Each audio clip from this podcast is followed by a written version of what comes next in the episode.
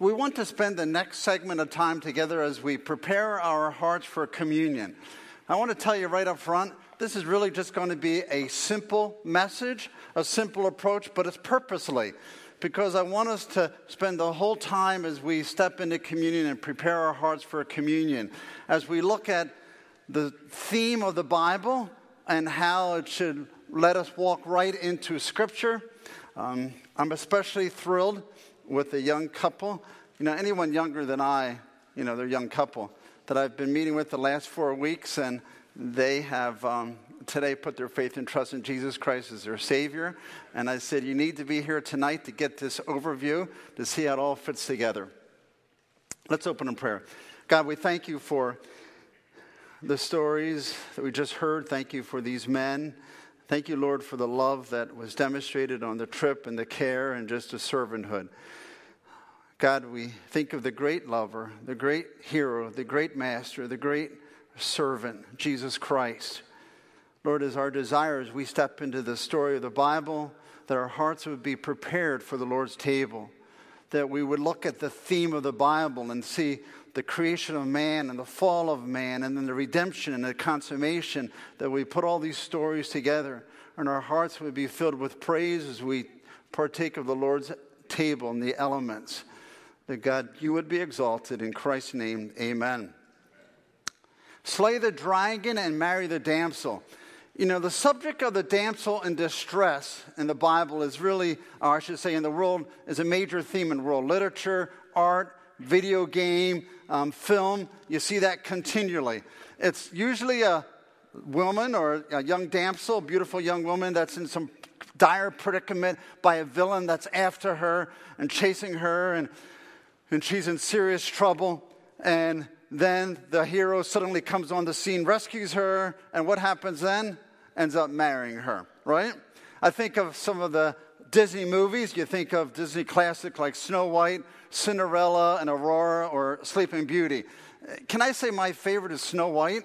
You might say, why is that your... Well, you know, when I go to Michigan and I sit down with my grandkids, every year we watch Snow White, and I started years ago yelling when the witch comes because she's scary, and they think I'm really scared in the beginning, and now I have to keep that tradition that I yell when the witch comes.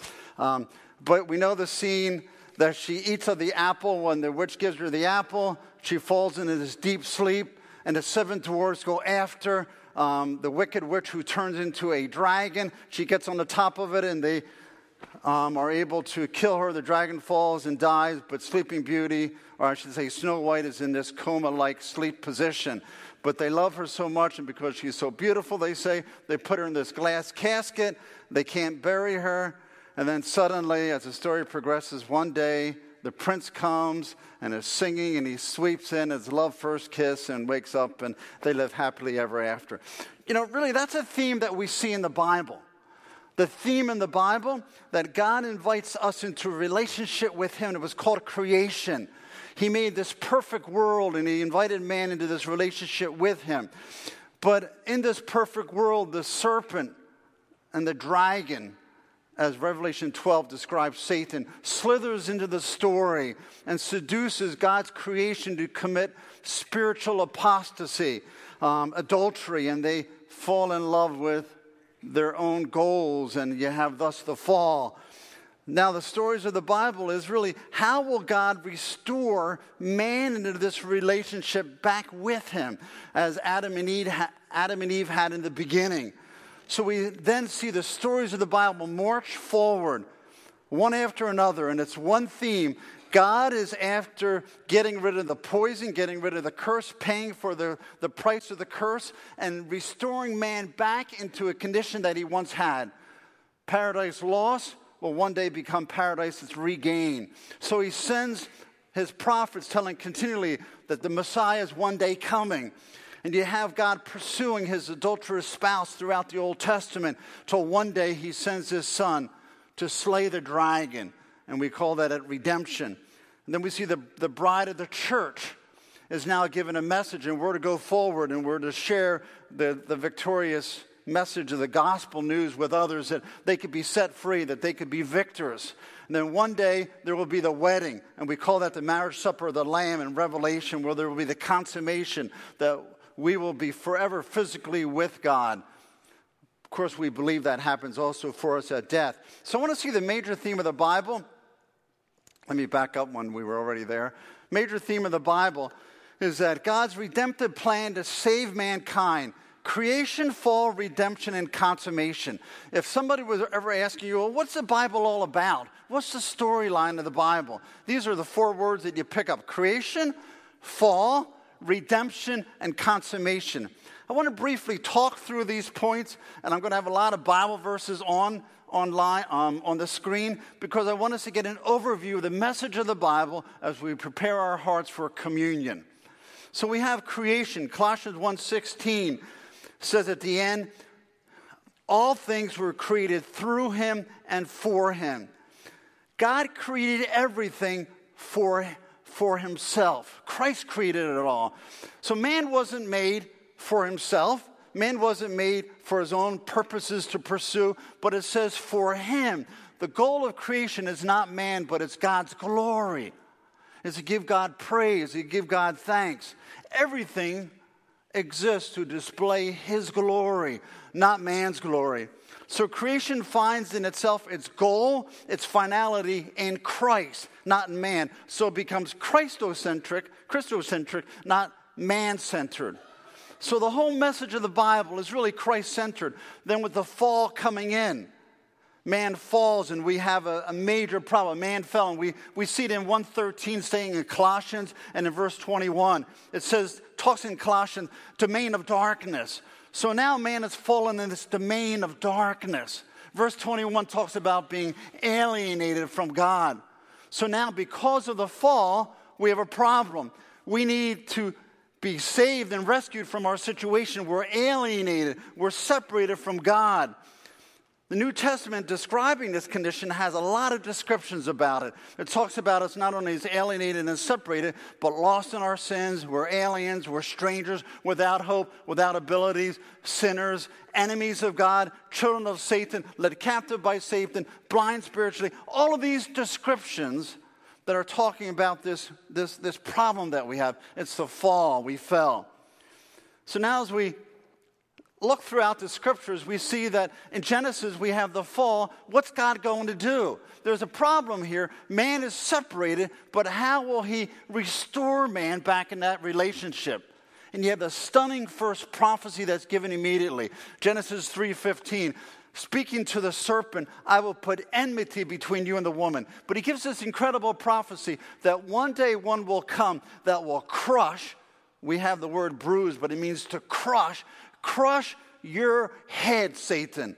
And yet he would crush the servant, the Messiah's heel, crucifixion. So we have the scriptures immediately unfolding. So we see that really this prophecy didn't catch God by surprise, because Peter says this was foreknown before the foundation of the world. So this coming of the Messiah, yes, God created man knowing man would fall, but he had a plan. I'm going to send one to rescue man. I'm going to send one to shed his blood to pay for the sin of mankind, but he wouldn't stay dead. He's a resurrected Savior. The Bible's filled with that theme, that message. So Jesus Christ is the primary message of the Hebrew Scriptures of the Old Testament. All of the history of the Old Testament points forward to Christ. Everything. You cut the Bible in any place in the Old Testament, it's going to bleed Christ, because it's always pointing towards Christ. So I want to look at just a couple major stories as we quickly walk through. But again, remember, preparing our hearts as we partake of the elements and we thank Christ for his shed blood. We thank Christ for his body that was given for us, because the whole story of the Bible was to rescue you and to rescue me. We have a problem. Sin caused us to be separated from God. What was God to do? He had a plan in place. So we immediately see, as we step into the patriarch theme, we see the man Abraham is chosen. Genesis chapter 12, verse 3, God says to Abraham, I will bless you, and through you all families of the earth should be blessed. So here this is an incredible promise. It represents everyone from Sarah Erickson and this side, sweeping right over here to Tim, to Jason, all of us. God has us in view here. He says, I'm going to send somebody through you, Abraham. So now he's chosen a family, and I'm going to send one through you that all nations of the earth will be blessed. And we follow this story. We see in Genesis 15, Abraham's called a man of great faith. But there's a really cool change in chapter 22, verse 18. 22, verse 8, Isaac says, hey, Dad, where's the lamb? And he says, God will provide himself a lamb. But then he moved forward. Look at the change in the pronouns here. And your offspring. So he's speaking to Abraham, no longer saying, and you, all nations, will be blessed. There's a change. In your offspring, all nations will be blessed. You see what's happening? Christ is starting, God's starting to make it a little bit clearer. So through you, yes, Abraham, but it's your seed that's coming. The seed that's going to crush the head of serpent. One day he's coming. So we see in this promise, we see some really great promises. Abraham's offspring will bring the blessing, and it's going to be through faith, but it also will include all of us, Gentiles as well as the Jewish people. The storyline quickly moves forward. We get into the next great individual, Moses. And we see Moses as he led the children of Israel out of Egypt. And now here they are in the wilderness. The people are complaining and whining. Where's the food? What we had back in the old days in Egypt we really liked. So God sends snakes to bite them, snakes to punish them. And Moses, instructed by God, puts up this bronze serpent. And it says, whoever looks was healed. What is that a picture of? What's happening?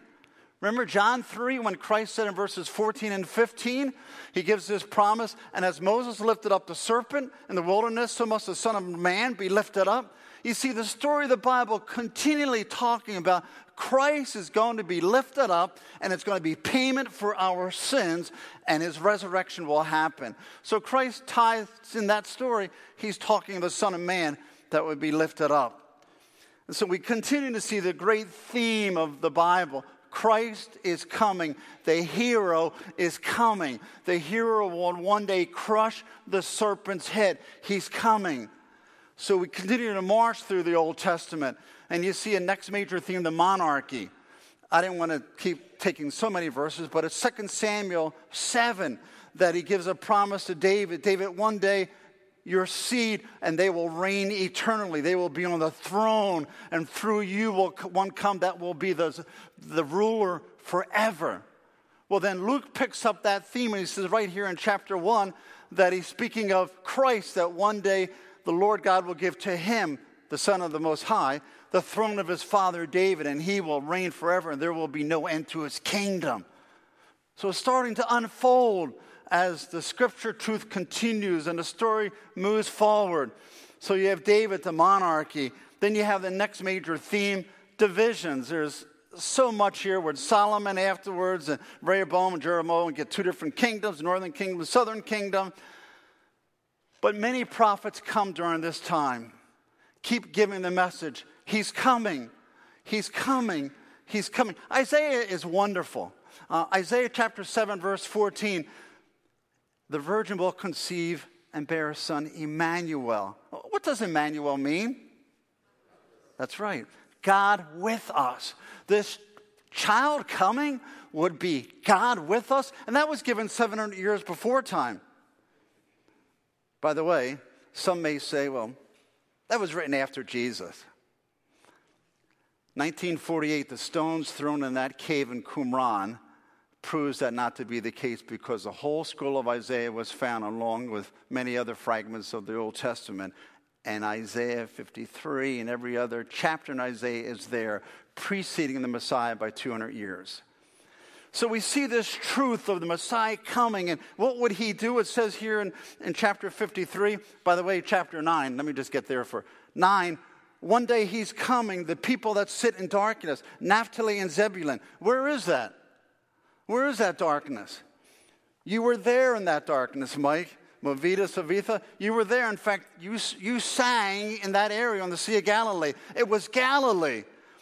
The nations, the pagan nations that are the people that sit in darkness, he's going to come to that area, and that became his headquarters. So this, it's just packed that one day he's coming. The Messiah is going to come and set us free. Then we get into this incredible 53rd chapter. Say his wounds, we are healed. All we like sheep have gone astray. But the Lord will lay on him the iniquity of us all. And by the way, in that chapter also talks about his resurrection. Because he'll see of the travail of his soul and be satisfied. So he's going to be living after he's been so brutally killed. The prophets continue on. Could give this message of one day. In fact, Micah, speaking still before they were taken into exile, says he'll be born one day in Bethlehem. And this one that's coming in Bethlehem, how can somebody that's born in Bethlehem be from old, from ancient days? That's another way of saying from everlasting. I don't want to have too much of a segment. Lawrence and I have a meeting at 3 o'clock on Thursday. You need to be praying for that. With two Mormon missionaries. They, along with every other cult outside of Christianity, don't see a Jesus Christ that is eternal. And yet the Hebrew scriptures shout for us his eternity. This concept of triunity, three persons, but there's one God. The Shema, hear, O Israel, the Lord our God is one. That one is an essence of oneness. There's a plurality in that oneness, which is a whole other subject. And then you have the exile and the return, and the prophets continue to say, one day Israel will be brought back.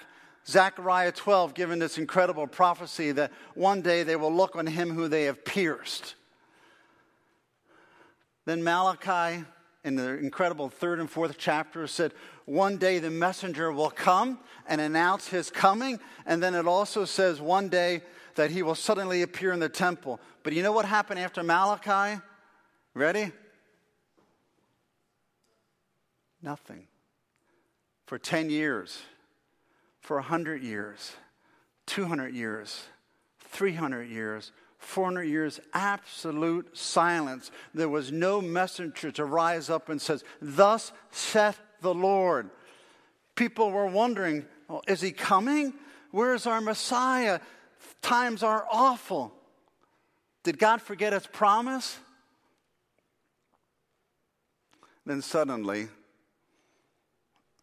in the darkness of night, the 400 years of silence were interrupted by God speaking through the cry of a baby.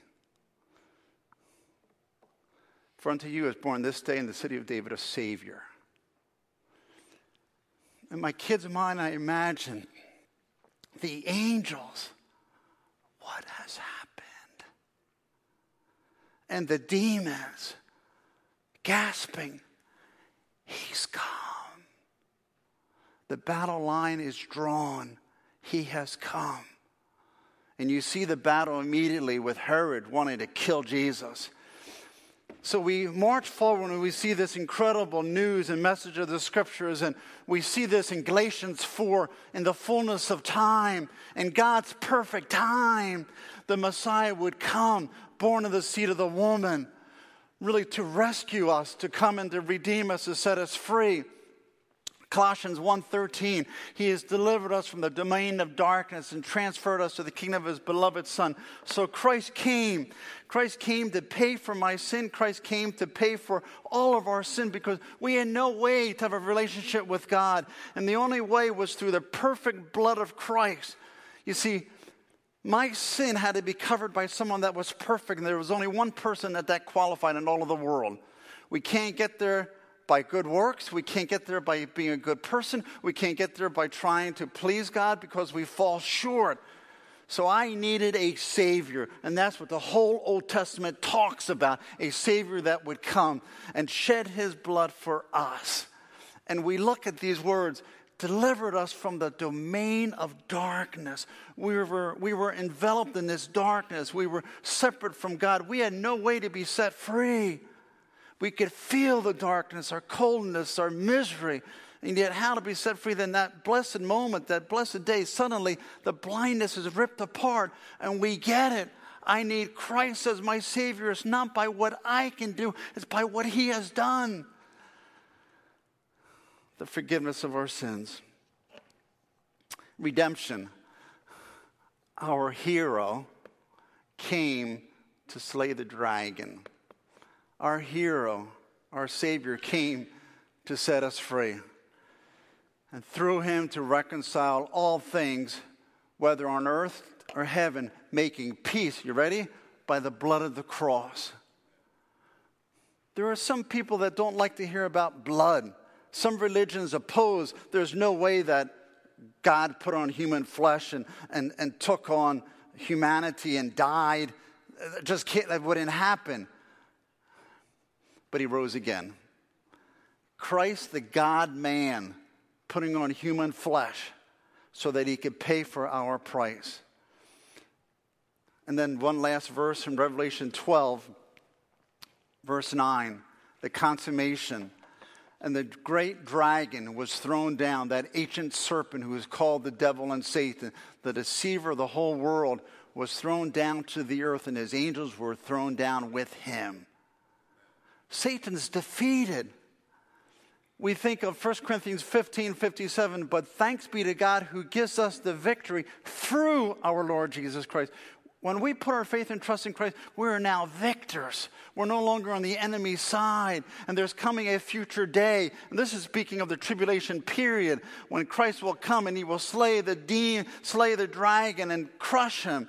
And then Revelation 19, the marriage supper of the Lamb that we enjoy in heaven as we are wed with Christ for all of eternity. So I say to you, what should our hearts be shouting as we come to the Lord's table? What should be our response when we come and we remember? God, may my heart be focused on you and not take these elements so lightly. May I never get over the fact that Jesus paid it mostly. Is that the way it goes? Jesus paid 99%. Ismael, 99.9, did Jesus pay it? He paid it all.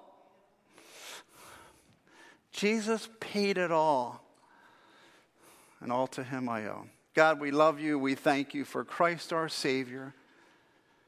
God, we needed a Savior to pay it all. We needed one to pay the complete price because we could not. Oh God, our hearts are filled with joy as we shout to you, because the Messiah, the one that was foretold, would come, that would crush the head of Satan. God, he came. He paid the price for our sin. We have been reconciled. We've been delivered from the domain of darkness. Praise be to your name. In Christ's name I pray, amen.